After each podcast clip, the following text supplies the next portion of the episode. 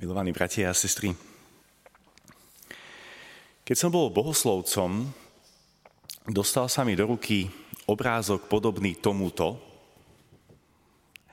na ktorom bol vyobrazený mladý kňaz a pri ňom taký text, ktorý sa tak nejakým spôsobom mení rôznym spôsobom po internete, v rôznych publikáciách, ale hovorí o jednej skutočnosti. A vtedy som na to pozeral tak, tak žartovne, že ten obrázok asi má čosi pravdu a netušil som, čo ma čaká. Na tom obrázku totiž bolo napísané to, že ľudia s kňazmi nebudú nikdy spokojní. Lebo keď je kňaz príliš mladý, je neskúsený. Keď je príliš starý, povedia, nech dá priestor tým múdrejším, mladším, nie? Keď má dlhé kázne, tak hovoria, čo sa vykecáva, keď má krátke, tak ho pohovárajú, že sa nepripravil. Keď potom chodí oblečený stále iba v sutane, v reverende, povedia aj tradicionalista. Keď si oblečie rifle, povedia, to je taký sveták. Keď vidia, že má pekné auto, povedia, aký je bohatý, odkiaľ na tie peniaze chodí. Keď zase chodí pešo, povedia, nemá ani na auto, robí zo seba chudáka. Keď navštevuje rodiny, povedia, vyzvedá, čo sa v rodinách deje.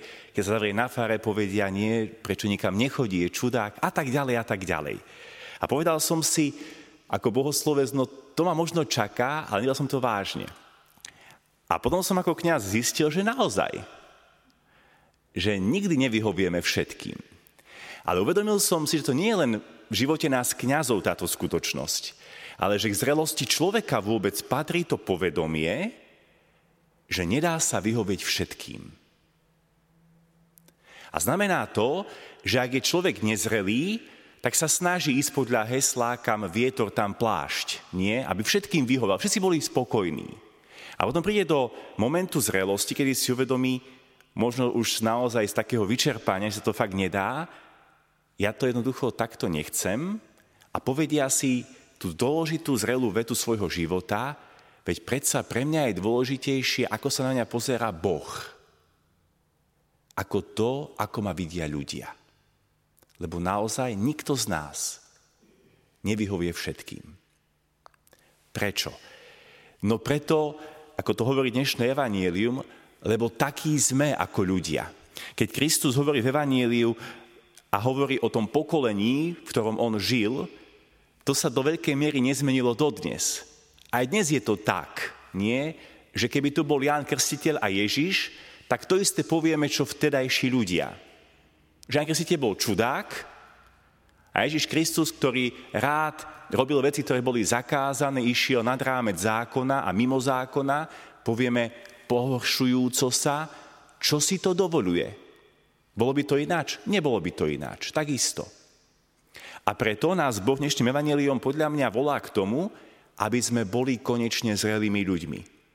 A uvedomili si, že je dôležité jednak sa pozerať so zrelosťou na iných ľudí a dovoliť im, aby boli slobodní, aby boli autentickí, aby boli takí, akí sú.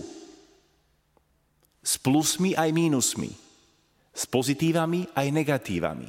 Dovoliť človeku byť takým, aký je, je totiž to, čo robí Boh s nami keď nám dal absolútnu slobodu a pozýva nás, aby sme aj my takto v slobode pozerali na iných.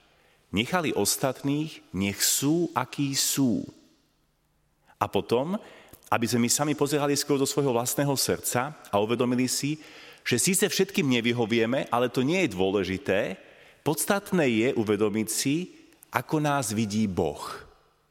A ako to mnohí umelci robia, uvedomiť si, že sme akýsi kus mramoru, ktorý musíme životom okresávať a urobiť zo seba najlepšiu verziu seba. Nie niekoho iného. To sú také opice, nie? Že na každú stranu. To robia všetci. Aj kňazi, aj politici, aj manažéri, aj ľudia na ulici, aj v obchodoch, aj predávačky, aj lekári, všetci. Lebo takto sme všetci nastavení. Radi robíme zo seba opice, aby každému sme vyhoveli. Ale to nie je dôležité. Podstatné je vidieť, aký som naozaj vo svojom vnútri a ako z mramoru vytesať zo seba skvelú osobnosť, dobrú osobnosť, alebo ak chcete, svetú osobnosť. Niekoho, kto keď sa raz postaví pred Božiu tvár, bude môcť s hrdosťou povedať, pane, skočil som na tento svet ako kus mramoru, neotesaný, ale toto sa mi podarilo z mojej osobnosti spraviť. Boh sa nás nebude pýtať na tých ostatných, ale na to, čo zostalo na konci svojho života v mojom srdci. Teda, či tá zrelosť naozaj stúpala, alebo nie. Pre bratia a sestry, niekedy som na tento obrázok pozeral tak žartovne. Potom som to zažil a som si povedal, že je to vlastne úplne jedno. Dôležité je, a to jedno nie je, ako nás vidí Boh. Vypočujte si aj ďalšie zaujímavé podcasty. TV Lux nájdete na deviatich samostatných kanáloch, kde na vás čakajú relácie s pápežom Františkom, kázne, modlitby, prednášky, biblické podcasty, rozhovory, inšpiratívne epizódy na pár minút, svedectvá či podcasty určené pre deti.